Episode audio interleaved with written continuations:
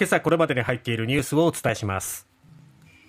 知床沈没事故から今日で1ヶ月。船体の引き上げ本格化。バイデン大統領初来日。今日日米首脳会談。ウクライナ侵攻明日で3ヶ月。ゼレンスキー大統領は侵攻前の状況に戻せば勝利という認識を表明。大相撲夏場所。休場明けの横綱照ノ富士が3場所ぶり7度目の優勝。ホークス41歳の和田が今季初勝利。日米通算150勝に王手。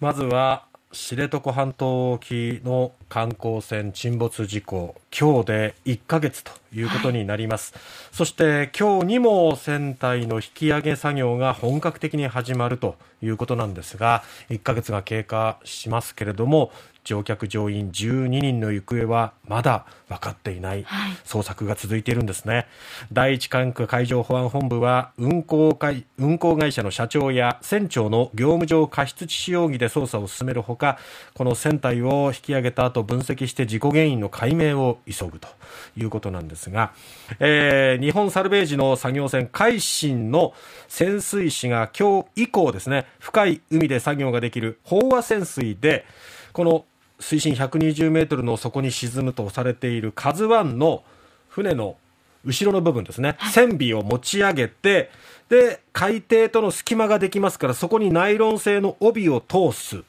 そして、えー、海上にある海進から下ろされたワイヤーをそこに取り付けて、水深10メートルから20メートルぐらいまで引き上げて、はい、そのまま曳航して、えー、港の方まで網走港近くまで持っていくと。で早ければ明日にも、えー、海進にその船体を乗せてそして、えー、その中に残っている海水を抜くと、そしてそこから、えー、この今回の事故の原因などについて調べを進めていくということなんですね。で、えー近年に発生した同じような重大事故では原因が特定できなくて、うんこの容疑でのこう立件っていうのが見送られた例もあるということなんですね。はい業務上過失致死容疑ですね。で、陸揚げ後の船体調査などで事故原因を究明できるかっていうのが今回のこれ鍵になってくるわけなんですね。ただ、いくら問題があっても沈没の原因に結びつかなければ刑事上の過失責任を問うのは難しいと。いうことなんですね海上保安庁は船体の損傷や操縦系統の異常があったのかなかったのかなど詳しく調べていくんですけれども調査が原因特定につながらない可能性もあるということなんですね。もう1か月経ってしまっていますからね、流れも早い場所ですから、なかなかそうですね、それによってまあ直接的な原因っていうのがそこで分かるかどうかっていうところなんですけども、で今回のこの KAZＵ1 の事故でも、船長はまだ行方が分かっていないなんですね、はい、で聴取は難しい現状があります、そして船体などから原因を推定できても、専門家による客観的な裏付けなどが必要ということで、捜査はまだまだ時間がかかると。いうことなんですね。さて、バイデン大統領が初めて来日しました。えー、昨日の夕方、韓国訪問を終えた後、専用機で東京に到着しまして、えー、就任後初めての来日ということになります。はい、岸田総理と今日、東京都内で会談します。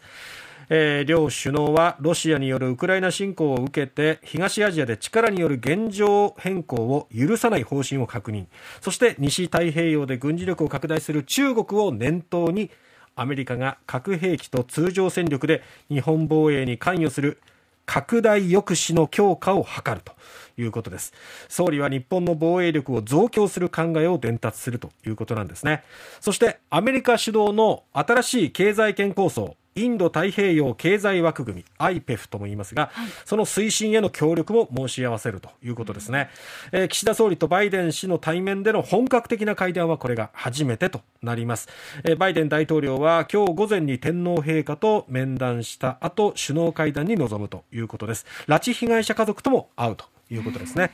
そして明日は日米オーストラリア、インドの協力枠組みとなるクアッドの首脳会合にも参加いたします。はいでこの拡大抑止についてなんですけども、はい、唯一の戦争被爆国として核軍縮不拡散を目指す日本の取り組みにちょっと影を落としそうだということなんですね。やはりこの核の傘の重要性を訴えつつも核のない核兵器のない世界の実現に向けた意欲もアピールしているのが岸田総理。はい、難しいですよね、ちょっと。岸田総理としてはやっぱり被爆地でもある広島出身の議員ということもあって、はい、やはりこの核兵器のない世界を実現するっていうところに意欲を見せてるわけですけど、でも現実問題、核の傘で守られてるっていうところ、ちょっとこのあたり、岸田総理の姿勢が分かりにくいなっていうところもあるわけなんですけどもね。さて、初めてのこの対面での首脳会談、どうなるんでしょうか、注目です。さあ、そしてウクライナ侵攻が明日で3ヶ月ということになります。えー、これ、異常事態がずっと続いてるっていうことで、はい、まあ連日のようにお伝えしていますけども、それにやっぱり改めて慣れちゃだめだなと思うんですよね。よねなんかもうウクライナ侵攻についてお伝えするのが、日々当たり前のようになってきてますけど、はい、でも異常な状態がずっと続いているということを決して忘れてはいけません。うん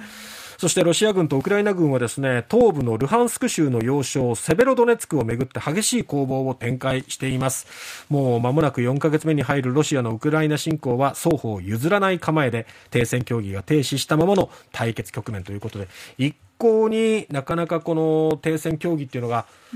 実現できてないんですよね。そうですね、えー、ゼレンスキー大統領は地元テレビのインタビューで侵攻開始前の位置までロシア軍を押し戻せば我々の国にとって勝利だと考えるというふうに述べたということで徹底抗戦していますけれども、えー、まだまだ長期化しそうだということですね、